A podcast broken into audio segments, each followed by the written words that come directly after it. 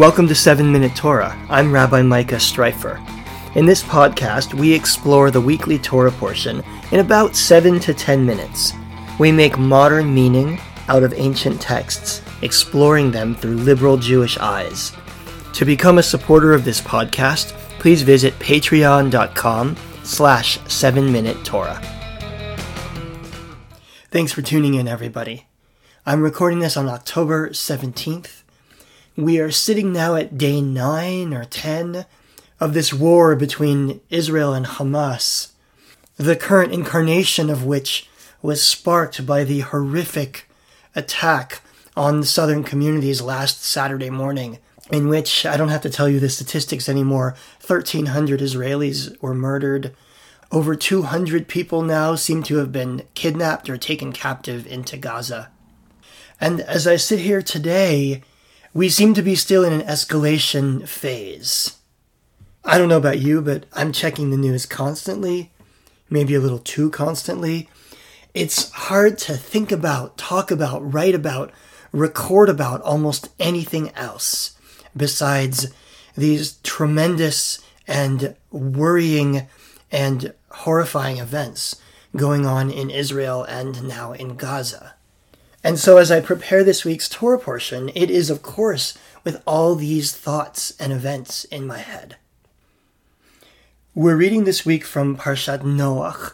Noach is from Genesis chapter 6, verse 9 through chapter 11, verse 32. And Noach is, of course, the story of Noah. This, of course, is an incredibly well known story. The story of how God decides to flood the earth to wipe out all life except for one family, Noah and his children, who are charged with saving either two or seven, depending on the version of the story, of every animal on earth and bringing about a new birth, a rebirth of life and of the world. And there are about a thousand things to say about this parsha, of course. I've given 16 sermons on it in the last 16 years, and every one has been different. But what caught my eye this week as I was reading was a reference, a startling reference, right at the beginning of the Parsha. In verse 11 it says, Vatishachet haaretz lifnei ha'elohim. The world became corrupt before God. Vatimale haaretz chamas.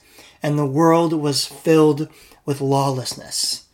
This, of course, is the reason that God decides to wipe out all life. There is some kind of lawlessness and corruption going on amongst all living things, and God decides that it can't be solved, that God has to just start over again. what was so startling as I was reading it was the word, the Hebrew word for lawlessness. I don't know if you noticed as I was reading in Hebrew, but Maleh Haaretz Hamas. The world was filled with Hamas. In other words, the word for lawlessness and violence seems to be ripped right out of our headlines this week. It's almost like you're reading a newspaper rather than the Torah.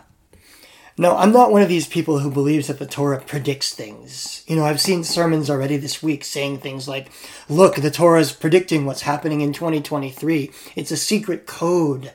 The Torah is trying to give us a warning as to what's going to occur.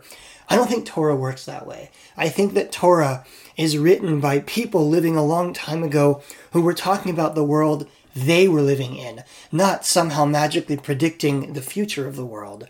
But it is startling to see so starkly this, this word, Hamas, that is so present in our vocabulary right now, that of course represents an organization that we as Jews link with lawlessness and violence, just as the Torah seems to do here.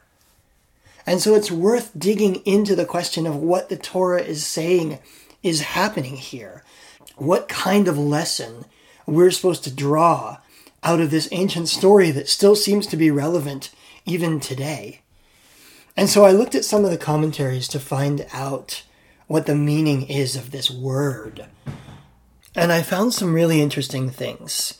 First of all, when we look at the Hebrew word Hamas, we're not talking about the same thing as the modern Arabic acronym. I mean, the Hamas movement is an acronym for Islamic resistance movement. And so the fact that it also happens to mean lawless violence in Hebrew is just a chilling coincidence.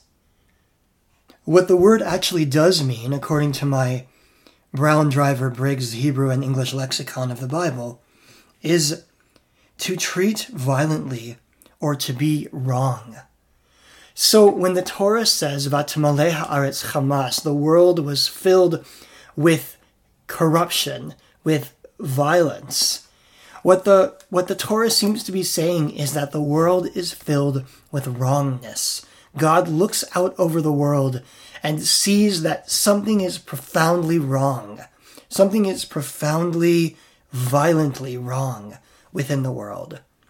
And the rabbinic commentators want to know what that is, and they explore it in a number of different ways. So the commentator Ibn Ezra, 12th century Spanish commentator, says that what was going on here was theft, oppression, and the taking of women against their will. In other words, rape. So again, the resonances with what we've seen over this last week and a half are are chilling, are startling. The Eitz Chaim commentary translates the word as bloodshed, falsehood, or deceit. And in the Jerusalem Talmud, there's a little anecdote where it says that this word refers to people cheating each other for such small sums that the courts could not prosecute them. This led to a loss of faith in the power of government, and this leads to society beginning to slip into anarchy. So, whatever's going wrong in society here at the beginning of this Torah portion, it's something that is so fundamental that it leads to a breakdown, or it has the capacity to lead to a breakdown in society, which is why, of course, God feels the need to start over. There's one more really interesting location or note about this Hebrew word Hamas and by the way, it appears all over the Bible. This is not an uncommon word. But one other place where it appears is in a couple of weeks' Parsha in the story of Abraham and Hagar and Sarah. Where, if you remember the story, Hagar is the handmaid of Sarah. And when Sarah is unable to conceive, she gives her handmaid to Abraham as a wife or as a concubine. Abraham conceives a child with her, and that's the child Ishmael.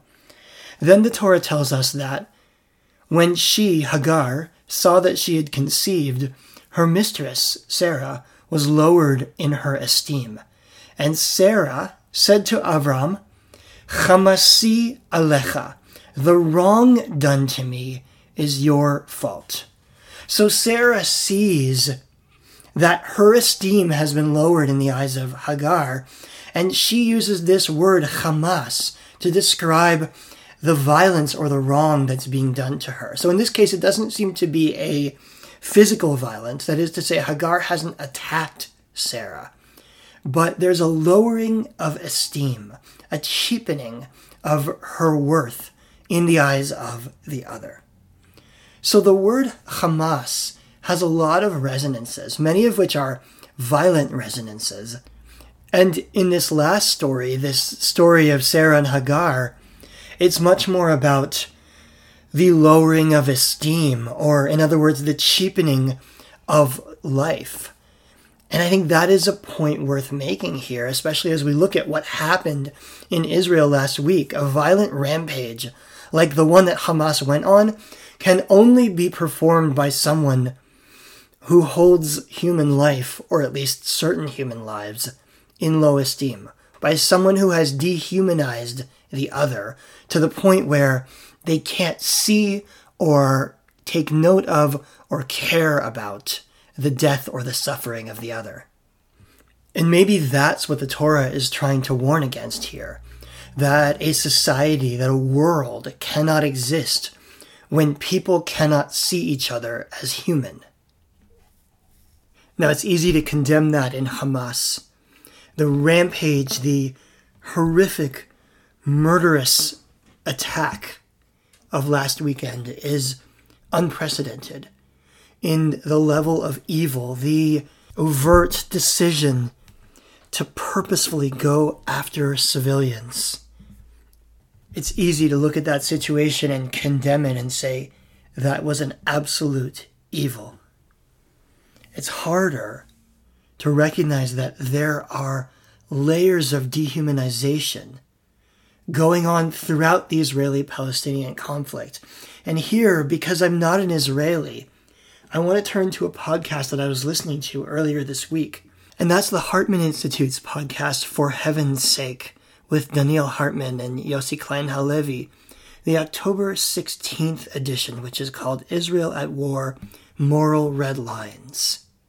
And in that podcast, Donniel Hartman calls on Israelis not to respond to hate with hate, not to respond to dehumanization with dehumanization. He expresses a worry that Israeli society could respond to these horrific events by closing off compassion for the human beings on the other side of the border.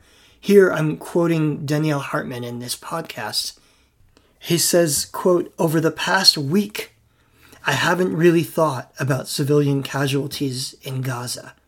And then he goes on to say, I'm not nominating myself as Moral Person of the Year for it.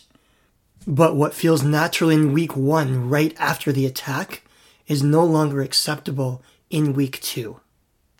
A murderous organization like Hamas doesn't come out of nowhere. Radical evil is not a surprise. It's produced by a vocabulary of dehumanization.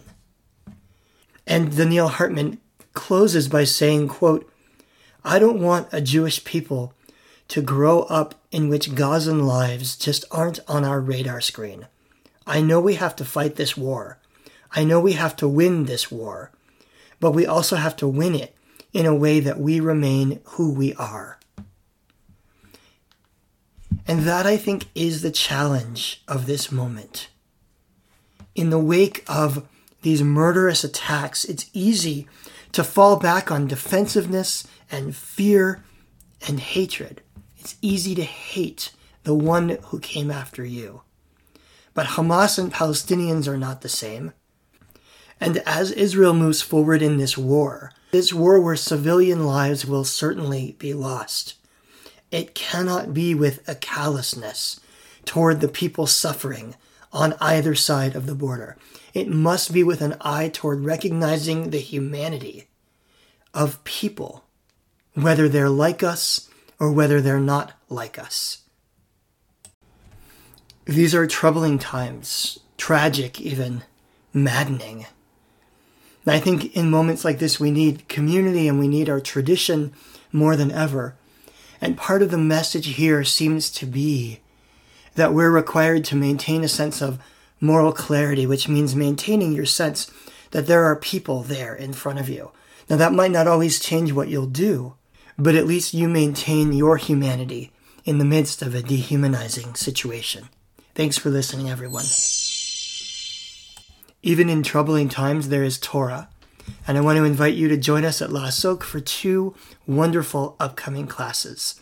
Beginning next Thursday, October 26th at 3 p.m. Eastern and running for four weeks, we have a class being taught by Rabbi Leah Berkowitz called Writing the Sacred Story Classical and Contemporary Midrash.